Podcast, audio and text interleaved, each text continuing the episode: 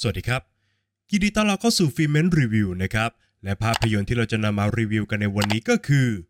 Killers of the Flower Moon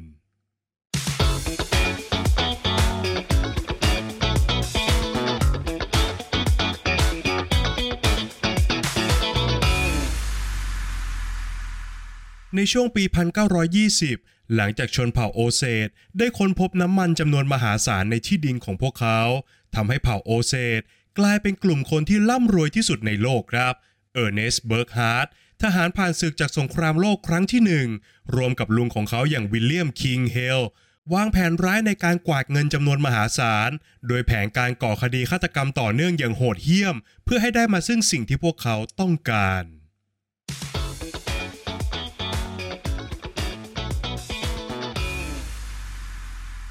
Killers of the Flower Moon เป็นภาพยนตร์ที่มีความยาวถึง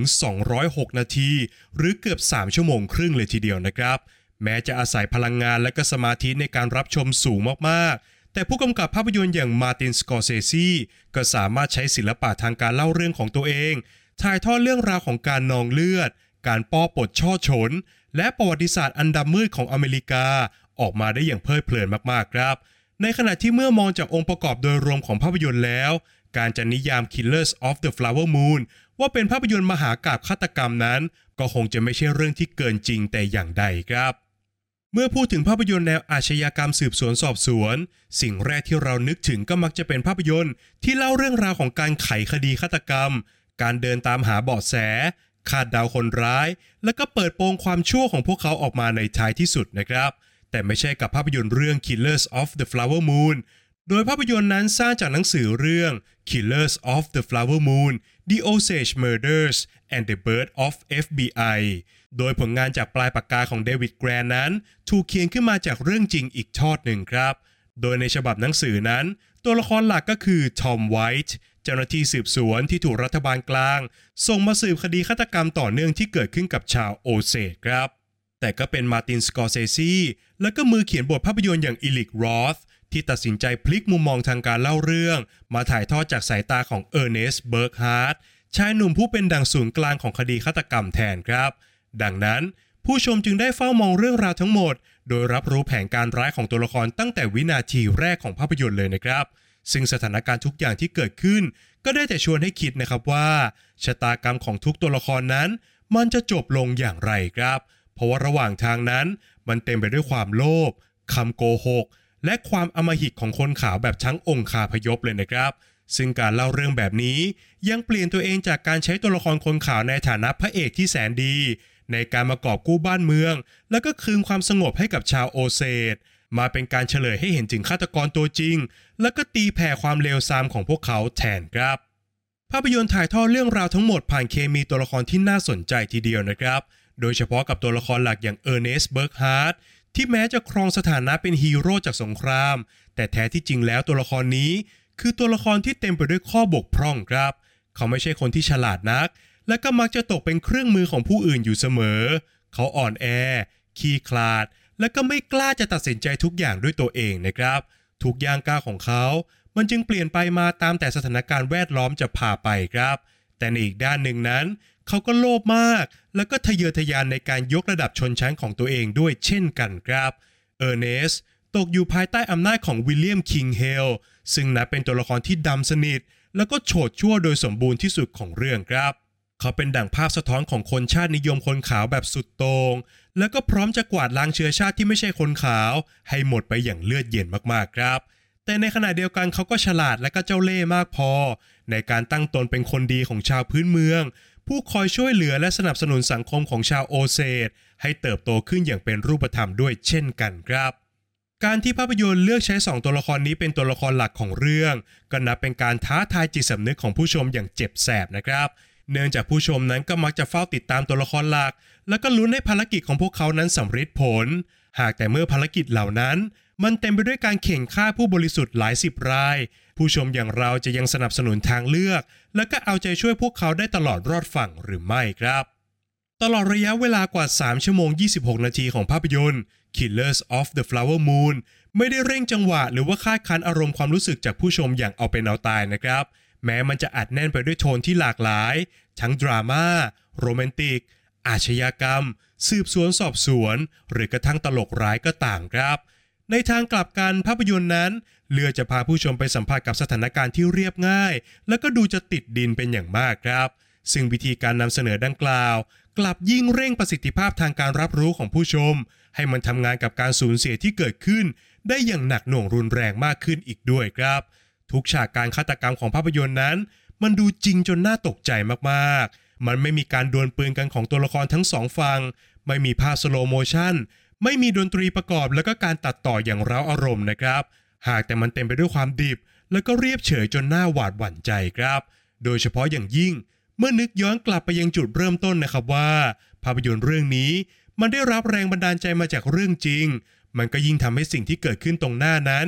ยิ่งหดหู่เศร้าหมองมากขึ้นเป็นทวีคูณครับอย่างไรก็ตามนะครับ ส่วนที่ผมรู้สึกเสียดายสักหน่อย ก็คงจะเป็นการที่ภาพยนตร์นั้น ไม่สามารถทำให้ผมหลงรักหรือว่าเอาใจช่วยใครได้เป็นพิเศษครับ โดยเฉพาะความล้มเหลวในการถ่ายทอดความขัดแย้งภายในของตัวละครอย่างเออร์เนส ซึ่งยืนยันหนักแน่นมาตลอดนะครับว่า เขารักภรรยาอย่างมอลลี่จริง ๆ ครับ แม้ว่าเขาจะรู้ตั้งแต่แรกครับว่า ตัวเองนั้นตกอยู่ภายใต้แผนการอันชั่วร้ายของวิลเลียมคิงเฮลก็ตามครับหากภาพยนตร์สามารถมอบความชัดเจนทางอารมณ์ให้กับเออร์เนสได้มากกว่านี้ ผู้ชมก็น่าจะสัมผัสได้ถึงความสับสน บนเส้นแบ่งทางศีลธรรมของเขาได้มากขึ้นนะครับ เมื่อเขาต้องใช้ชีวิตกับภรรยาด้วยคำโกหก พร้อมกับเก็บงำความลับอันดำมืดเอาไว้อยู่ตลอดเวลา ขณะที่ความขัดแย้งเชิงวัฒนธรรมนั้น ก็ถูกเล่าในภาพใหญ่เป็นหลักนะครับ กล่าวคือผู้ชมนั้นสามารถสัมผัสได้อย่างชัดเจนถึงการลุกรานของคนข่าวครับ หากแต่ในภาพที่เล็กลงอย่างความสัมพันธ์ภายในครอบครัวนั้น มันกลับไม่ได้ถูกตีแผ่ออกมามากมายนักครับ ทั้งหมดทั้งมวลนี้ ส่งผลให้การตัดสินใจครั้งสำคัญของตัวละครในช่วงท้ายเรื่อง มันไม่ได้สถานต่อความรู้สึกของผู้ชมได้มากอย่างที่ตั้งใจเอาไว้ครับ สุดท้ายนี้แม้ว่าผมจะชื่นชอบผลงานของมาตินสกอร์เซซีในเวอร์ชั่นที่มันห่ามและก็บ้าดีเดือดมากกว่านี้นะครับ แต่ผลงานเรื่องที่ 26 ของเขา มันก็พิสูจน์ได้อย่างชัดเจนครับว่ามาตินสกอร์เซซีได้บรรลุถึงแก่นสารและก็ความรุนแรงอย่างทะลุปุโปรง หลังจากโลดแล่นในวงการมานานกว่า 50 ปีแล้วครับ Killers of the Flower Moon จึงเป็นผลงานที่ถูกบอกเล่าอย่างมีวุฒิภาวะ เปี่ยมด้วยชั้นเชิงทางศิลปะ และก็แรงดึงดูดทางการเล่าเรื่อง ทุกวินาทีของภาพยนตร์นั้น ถูกใช้เพื่อยึดกลุ่มความรู้สึกและก็อารมณ์ของผู้ชมได้อย่างหมดจดครับ ผ่านงานสร้างที่ประณีตในทุกภาคส่วน และการแสดงที่ละเอียดจนถึงอารมณ์ทำให้การถลำลึกไปกับคดีฆาตกรรมสุดอื้อฉาว และการตีแผ่ความโฉดชั่วแบบทั้งองคาพยพในครั้งนี้ มันเป็นช่วงเวลากว่า 3 ชั่วโมงครึ่งที่ยอดเยี่ยมจริง ๆ ครับ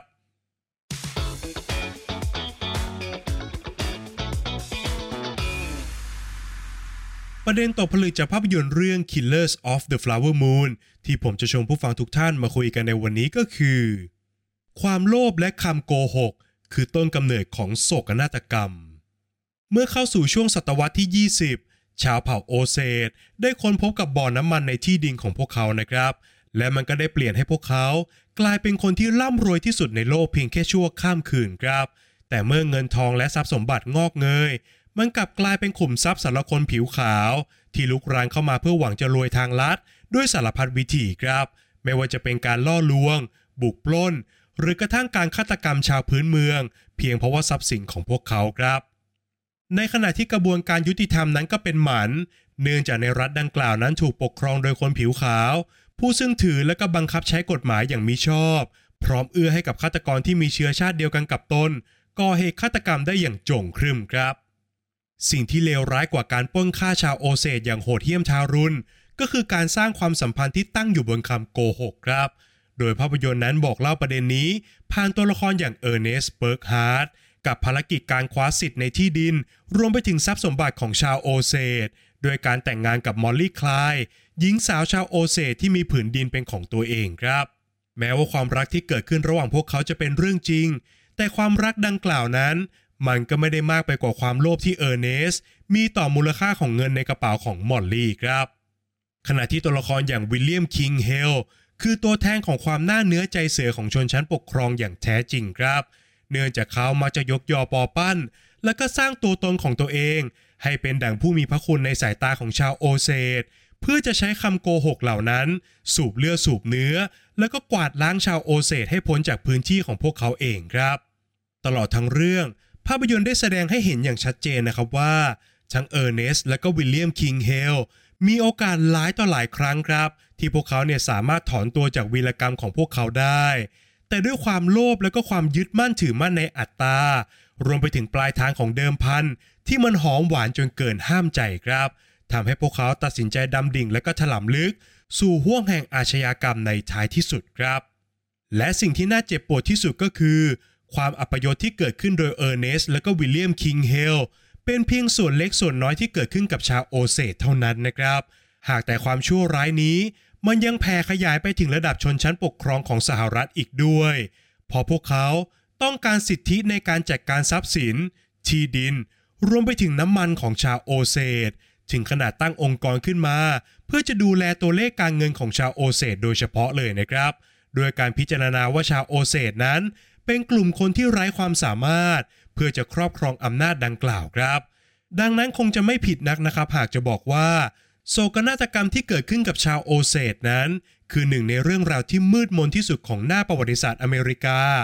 และทุกอย่างนั้นก็มีจุดเริ่มต้นมาจากความโลภและคำโกหกทั้งสิ้น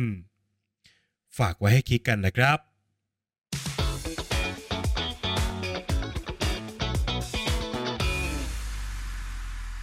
แล้วก็มาถึงช่วงการให้คะแนนของภาพยนตร์กันแล้วนะครับ ในส่วนของบทภาพยนตร์นั้นผมขอให้ไว้ที่ 8 คะแนนครับ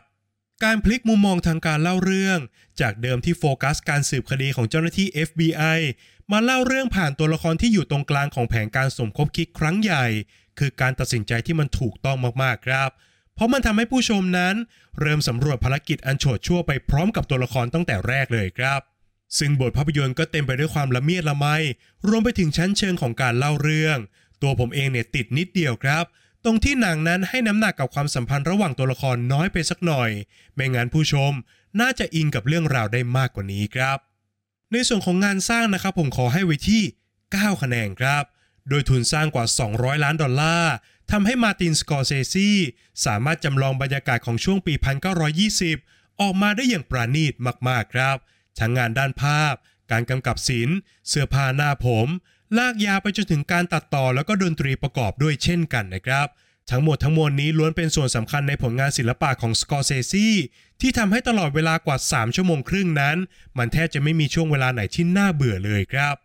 ในส่วนของการแสดงนะครับผมขอให้ไว้ที่ 9 คะแนนครับ แค่เราเห็นชื่อของเลโอนาร์โด ดิคาปิโอนั้น มันก็แทบจะเป็นการการันตีการแสดงระดับคุณภาพได้แล้วล่ะครับเเรื่องนี้เนี่ยเจ้าตัวได้พลิกบทบาท มาเป็นตัวละครที่ไม่ได้มีไหวพริบ และก็ถูกใช้เป็นเครื่องมือของผู้มีอำนาจอยู่ตลอดเวลาครับ ซึ่งเขาก็สามารถถ่ายทอดความน่าสมเพชของตัวละคร ออกมาได้อย่างละเอียดละออมากๆครับ ในขณะที่โรเบิร์ตเดนิโรยังคงทำได้ดีเสมอกับบทบาทที่ต้องอาศัยบารมี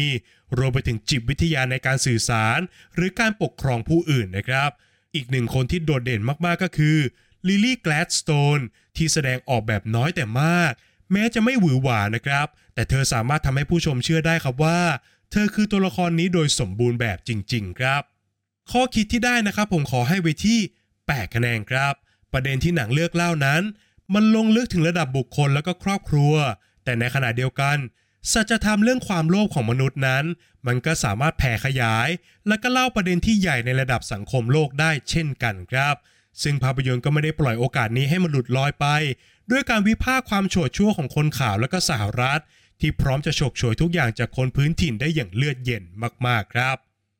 ส่วนสุดท้ายก็คือส่วนของความสนุกนะครับ ผมขอให้ไว้ที่ 7 คะแนนครับ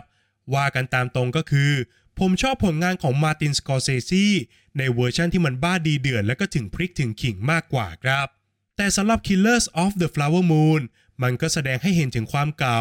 และก็ประสบการณ์ที่มันโชคชนของเขาได้เป็นอย่างดีครับ เพราะการเล่าหนังที่มีความยาวกว่า 3 ชั่วโมงครึ่ง ให้มันออกมาไม่น่าเบื่อได้นั้น มันไม่ใช่เรื่องที่ง่ายเลยนะครับ นอกจากนี้มันยังเปลี่ยนไปด้วยวุฒิภาวะในแก่นสารที่ต้องการจะนำเสนออีกด้วยครับ จากคะแนนทั้ง 5 ส่วนนะครับหารเฉลี่ยกันออกมาแล้วทำให้ภาพยนตร์เรื่อง Killers of the Flower Moon ได้คะแนนเฉลี่ยจากฟิเมนไปอยู่ที่ 8.2 คะแนนครับ